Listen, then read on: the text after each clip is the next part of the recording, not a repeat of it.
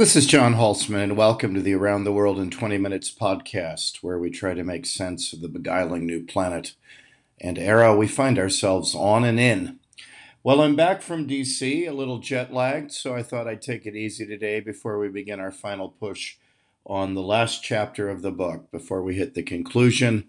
Um, I'm back from a great week in DC where we rolled out the book, and there was great excitement uh, we met with our publicist. We did a salon dinner for the Stand Together Alliance, where we met with high level members of the Republican Party about the book and trying to unify the Jeffersonian and Jacksonian wings of the party. And we were overwhelmed. John Goodnight and I, my faithful sidekick Robin to my Batman, we were overwhelmed by the response.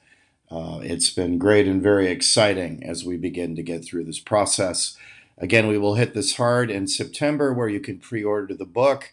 Uh, I need your help to break the Amazon algorithm and for you to write reviews. And if we do that, uh, it will lead to a multiplier of the book. But we'll talk about using our wonderful community as shock troops when the book can be pre ordered in September. Till then, at the end of June, we have to be done with the chapter on Ronald Reagan and America as example. I'm really looking forward to that. Just finished the notes. I'll start writing tomorrow and the conclusion is July. Then it's copy editing like crazy um, through the rest of July and into August, uh, with the due date for it to go out to White Fox September 3rd.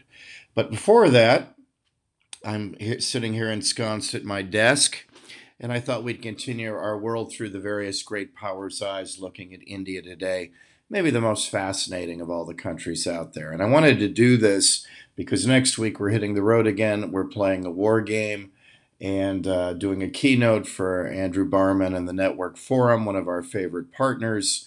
I look forward to seeing you all in Athens for four or five days. Uh, then we're back finish, and then it's off for a Fourth of July speech. Ironically, in uh, with our friends in Investec, ironically in London, uh, where the Revolutionary War comes. And I'm excited to do that speech from scratch on the 4th of July and then adding in some ideas about the book and American geopolitics. But ahead of that, I thought we'd do the world through India's eyes today. When I run out of positive things to say over the last 10 or so years, I mention India, India, India, because it's so obviously the world's rising power. And yes, it took the mainstream media up until, well, yesterday to figure this out. Uh, but people are finally coming around, and the signs are all there for all the good analysts, and the bad analysts are at last catching up. And the reason for India's rise is pretty simple. It's now the largest single, in terms of population, country in the world, recently overtaking China.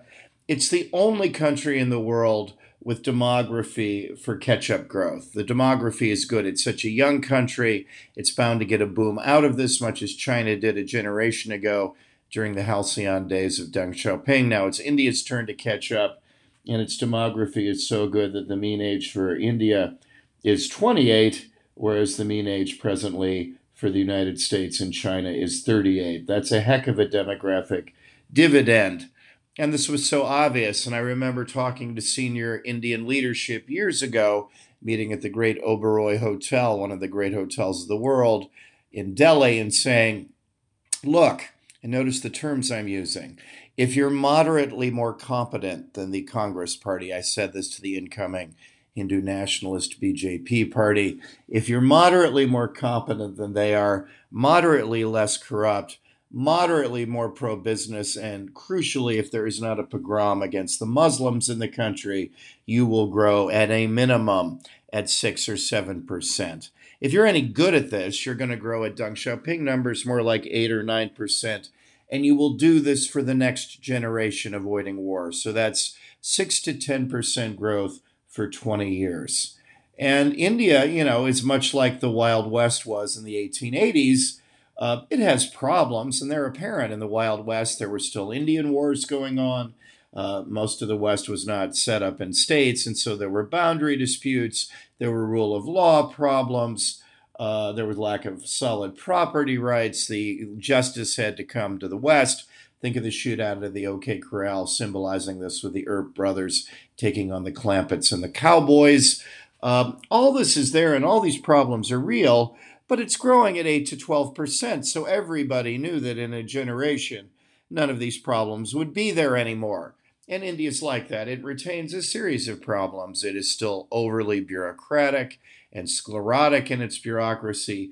It has infrastructure problems. It has problems that everybody who has an education can be a computer programmer, and you still have a disparity in income uh, between people who are exceptionally poor and those who are rising and becoming part of the modern economy. So you need education to take care of this over a couple generations.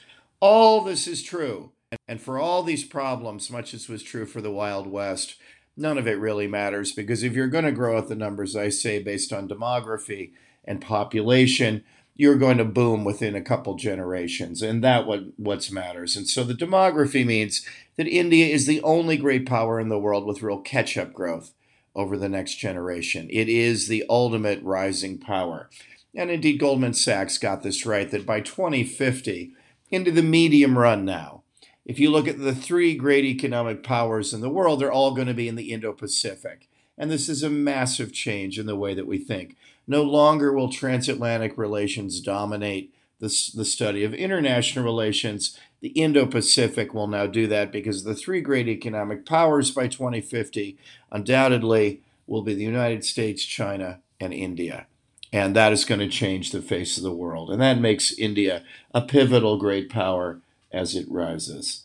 And that's that's what's going on. And and you see this the the IMF has said that in in uh, 2023 this year India is going to grow at 6.1 percent, the greatest growth rate of any of the great powers out there. And better, it will grow by 6.8 percent according to the IMF in 2024. So it's keeping to these six to 10 percent numbers that it wants very easily and is dwarfing the growth of certainly established powers like the United States and Europe, but also rising powers such as China, which are simply not going to do that kind of growth anytime in the near future. India is projected that Indian growth will contribute, according to the IMF, 15% of all global growth in 2023. Think of that. India, and seen until recently a very poor, kind of backward country, is now contributing, as of now, and rising 50 15% of all global growth.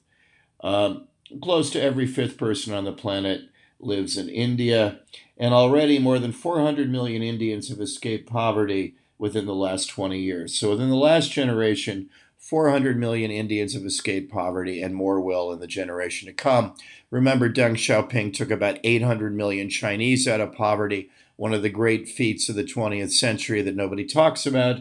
India is well on course to replicate that that feat. So despite its Kafkaesque bureaucracy, I mean, and I and this is true, applying for a uh, visa in India makes you want to kill yourself.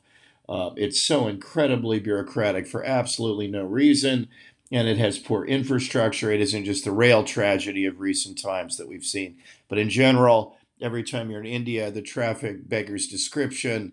Um, and this is a huge problem for anybody who's ever been there for five minutes. But despite all this, in the last generation, 400 million have been lifted for poverty, and that number is likely to be replicated in the next generation. Also, going for India is that it has political stability. Now, many in the mainstream media don't like this because Narendra Modi, who's won two overwhelming victories, um, is likely to win a new term in office next time around next year. And the BJP party is a populist nationalist party, and the mainstream media, when you say these words, hate it. Speaking as a populist nationalist, I don't mind this at all. Uh, the BJP currently has 303 seats in parliament, um, in, the, in the Indian parliament. This is the lower house. You need 273 for a majority, so it has 303.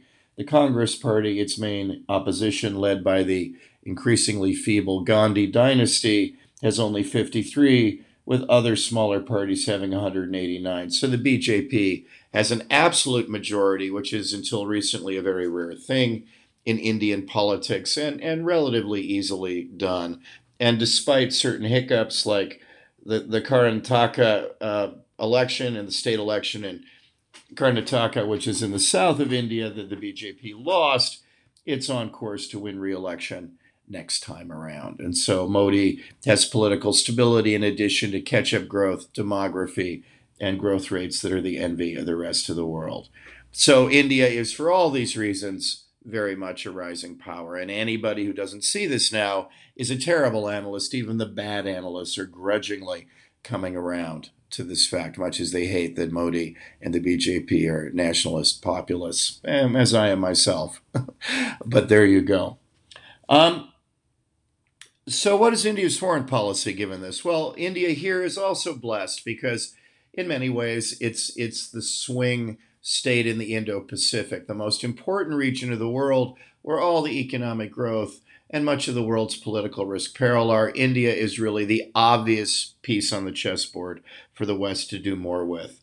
Uh, given its fraught colonial history, which cuts both ways, uh, it certainly has benefited from this in some, in that it has rule of law, people speak English, they have a parliamentary democratic system, and all this should make Western investors flock to India. Better still, they, like the West, are worried about the rise of Chinese adventurism. For India, this is the Chinese actually having physical encroachments along the undemarcated border in the Himalaya between China and India called the line of actual control.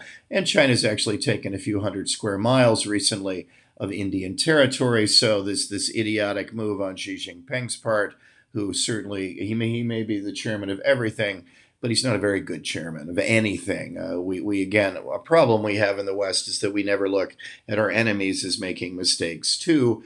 And makes them by the bucketful. And indeed, throwing India into America and the West's arms is about the dumbest thing he could do. And that's precisely what he's done. So, this pivot state, this decisive voice in the most important region in the world, is increasingly siding with the United States because they share fears of China and India being a democracy, being a, a fractious democracy, a fractious capitalistic but booming system, having rule of law and a parliament and speaking English, this is frankly an investor's fantasy in the long run. So, India, India, India for all you investors out there. And this is what we say to all of our clients and have been saying to give us credit for the last 15 years. We were very, very early to the party for India. People are just catching up now, and I think it's a sign of how proud I am of my firm and how good it is that we saw this early and often and continue to champion India for these reasons I'm laying out.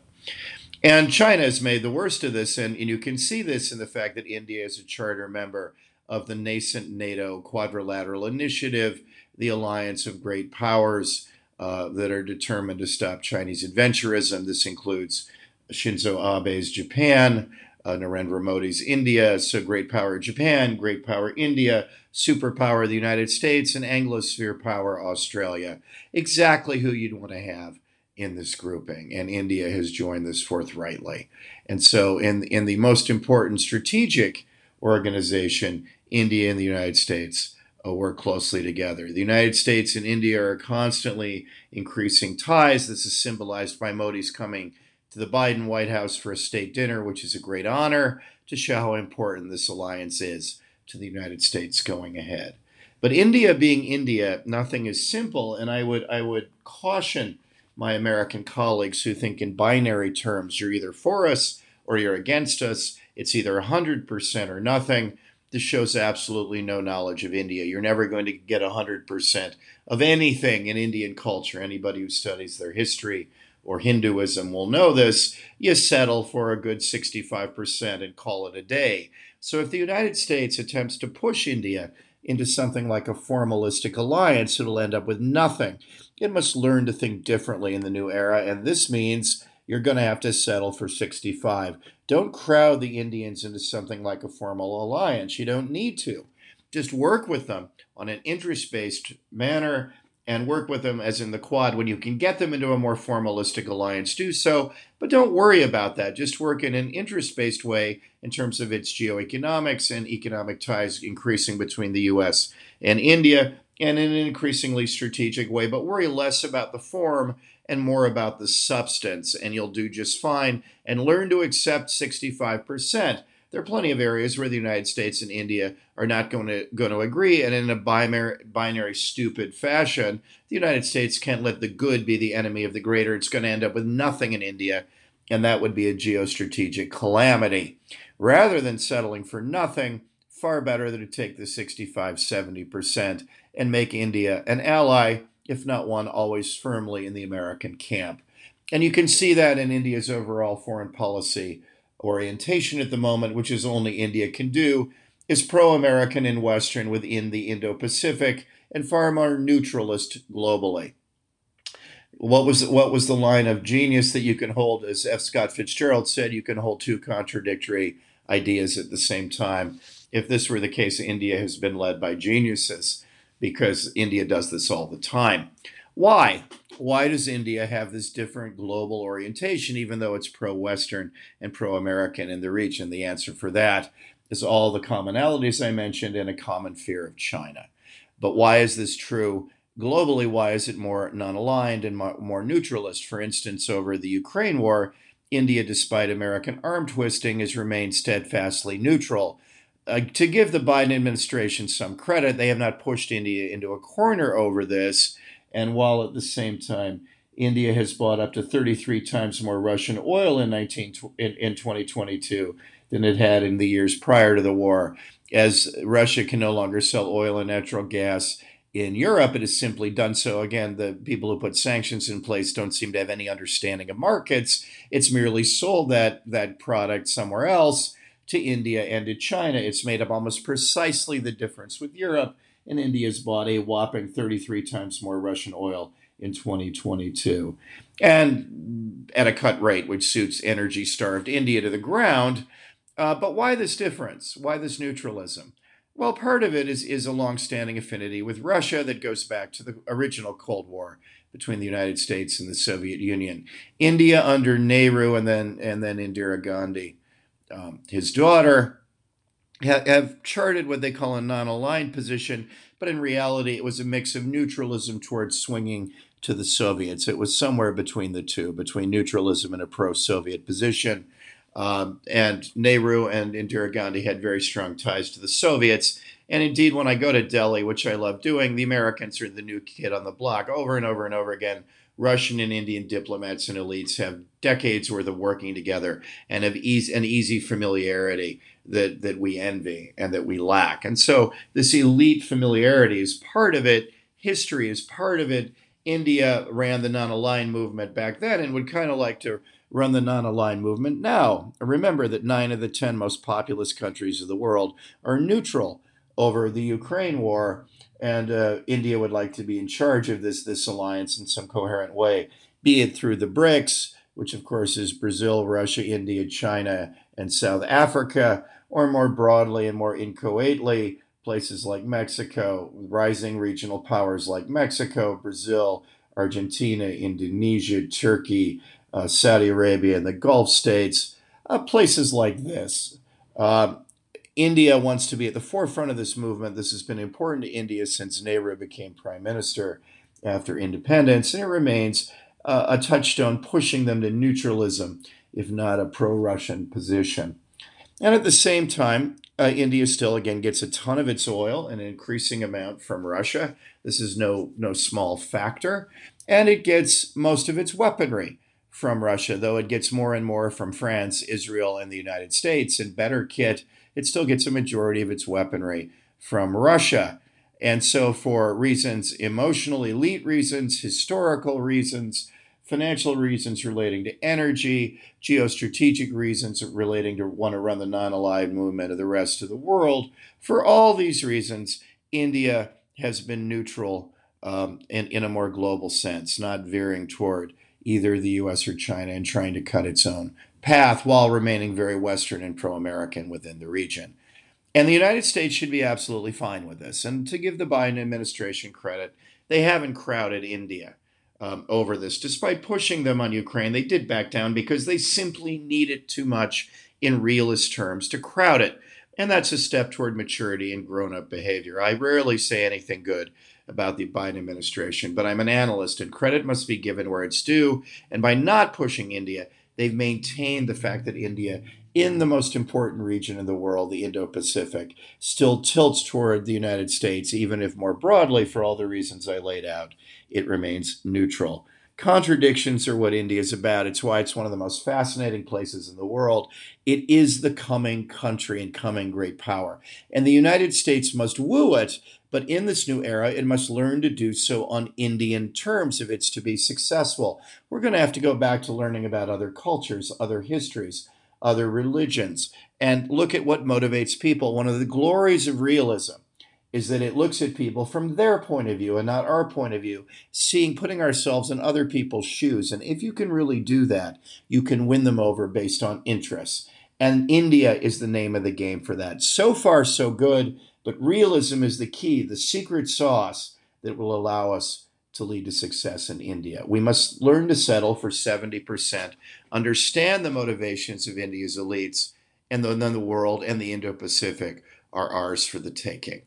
And India is really where the rubber hits the road. It's the fulcrum of the new era. Nothing is more important, and learning about it is paramount. So, for all of those late to the party, welcome. You're 15 years late in your analysis proving you're bad analysts, but now be good analysts. That means using realism to see the world through India's eyes.